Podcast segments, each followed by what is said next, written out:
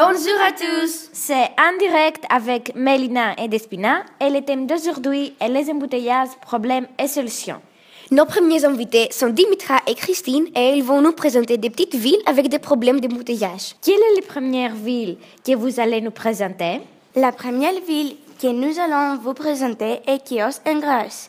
Sur l'île de Chios, les distances sont très courtes. Il n'y a pas beaucoup d'embouteillages, mais bien des personnes choisissent de se déplacer en voiture et pas à pied. Cette situation à cause un peu de bouchons dans les rues. Et cela cause des problèmes de placement des piétons. Ça, c'est un très grand problème. Et tu, Dimitra, quelle est la deuxième ville que tu vas nous présenter? En Russie a beaucoup d'embouteillages parce que les Russes conduisent comme des fous. Quelquefois, ils se garent dans les rues piétonnes et cela crée des embouteillages. Dans le monde entier, il y a beaucoup d'embouteillages et peu de solutions. Alors, passons à la pub.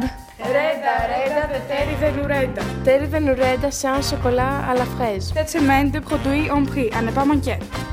Maintenant, des solutions intelligentes par Iphigénie et Michaela.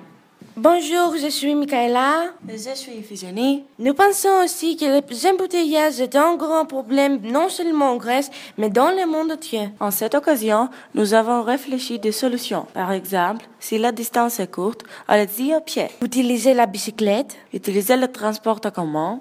La circulation alternée est aussi une bonne idée. On peut faire du covoiturage. Au Rotterdam, le gouvernement paie les citadins pour ne pas utiliser leur voiture pendant les heures de pointe. C'est une mesure intelligente pour les autres pays aussi. Ce sont les meilleures et plus faciles solutions pour ces problèmes. Merci, Virginie et Michaela.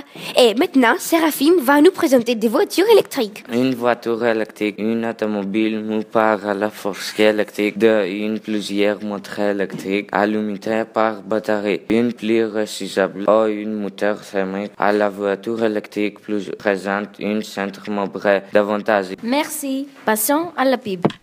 Chocolampo, le savon goût et à l'essence de chocolat. Et nous finissons avec les météos par Antoine et Harris. Début du jour, il fait probablement beau dans le monde entier. Mais dans l'après-midi, un très grand orage il y aura partout dans le monde avec des foudres. Ainsi, je vous propose de rester chez vous. Mais demain et plus tard, le week-end fera probablement beau. Alors, ça c'est la fin de notre émission. C'était en direct avec Mélina et Despina. Au revoir.